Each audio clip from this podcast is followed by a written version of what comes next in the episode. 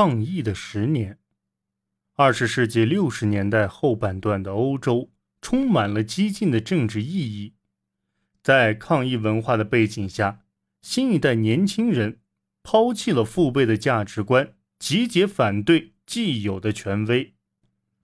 二十世纪六十年代以对权威、性道德和性别平等的看法改变而闻名，然而实际上，这些改变大都经历了漫长的过程。大多在18世纪工业革命时就已发端。严格的道德标准通常是乡村社会的产物，受到城市化进程的冲刷后渐渐淡化。在彼此不知姓名的城市中，邻里的看法也就不那么重要了。人们对宗教的忠诚度持续下降，这意味着教会在逐步失去对社会控制。及道德仲裁者的地位，世界大战也对加速道德观的改变起到了关键作用。战争剥夺了老一辈人道德的权威，因为他们的道德准则并没有阻止战壕和集中营里的杀戮。与此同时，对反德抵抗运动的理想化，使所有反抗权威的斗争都成了美德。在二十世纪六十年代，道德准则的变化表现为两代人之间的对抗。一九四五年对战争胜利的庆祝带来了解放的意外结果。战后的婴儿潮，一九四六年夏出生的孩子成了六零一代，他们在成长过程中所处的世界与其父母那一辈的相比，有一个截然不同之处。即福利国家和消费社会的兴起，使他们几乎无需为经济状况担忧。二十世纪三十年代时，年轻人的工作收入要用于赡养父母，而到了五十年代和六十年代，年轻人挣的只是他们自己的零花钱。六零一代的许多价值观其实并不新鲜，自由恋爱和女权主义在维多利亚时期。已有呼吁，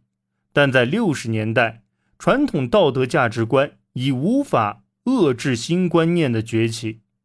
一战之后，对战争的恐惧就曾催生年轻人的享乐主义，但那只限于一部分精英分子。但到六十年代，有能力定义自己的时代精神的却是整整一代人，他们年轻气盛，经济独立。这场年轻人的运动，在一九六七年的爱之夏后壮大了力量，在拒绝父辈价值观的城市中产阶级青年中催生出嬉皮文化。二十世纪五十年代的经济繁荣以及财富的重新分配，令大学学生人数极大的增长。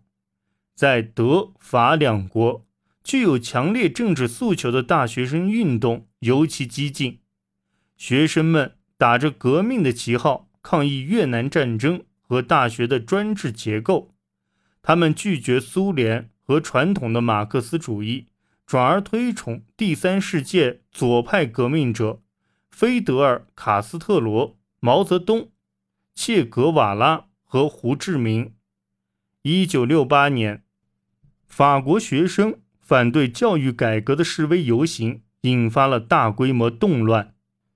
同年五月，一千万人的自发罢工导致戴高乐总统下台。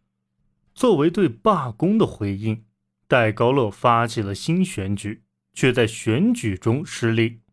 在德国，新一代年轻人对父辈的纳粹过往大加排斥，这助长了普遍的反权威态度。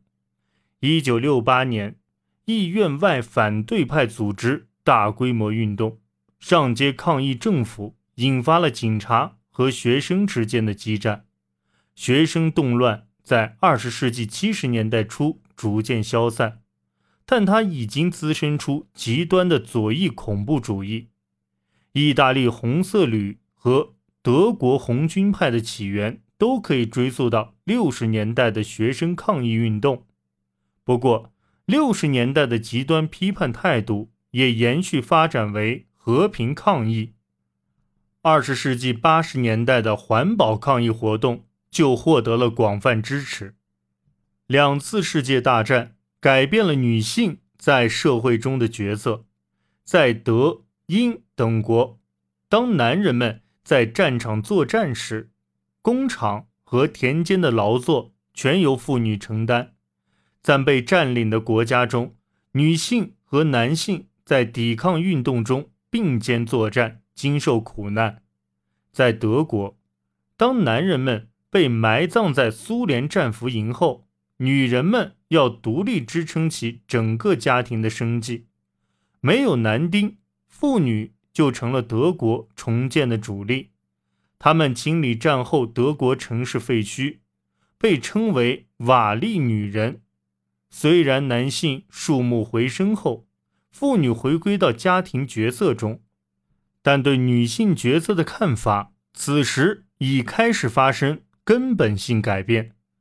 普选权的实现已结束了争权政治平等的斗争。战后女权主义要求更进一步社会平等，他们要求打破女人只是家庭主妇的传统观念，废除歧视性法律，保障妇女的工作权利，并与男性同事同工同酬。他们还要求重新评估社会对女性的看法，认为。男女有别的性别标准是虚伪的，并对之加以抨击。女性的性解放很大程度上得益于避孕药的发明，这使他们在历史上首次可以积极的享受性生活，而不必承担怀孕的风险。妇女解放运动的一个关键议题是堕胎的权利，女性主义者将之视为女性对自己身体做抉择的自由。并加以捍卫这一问题，在一些有影响力的著作中被加以探讨，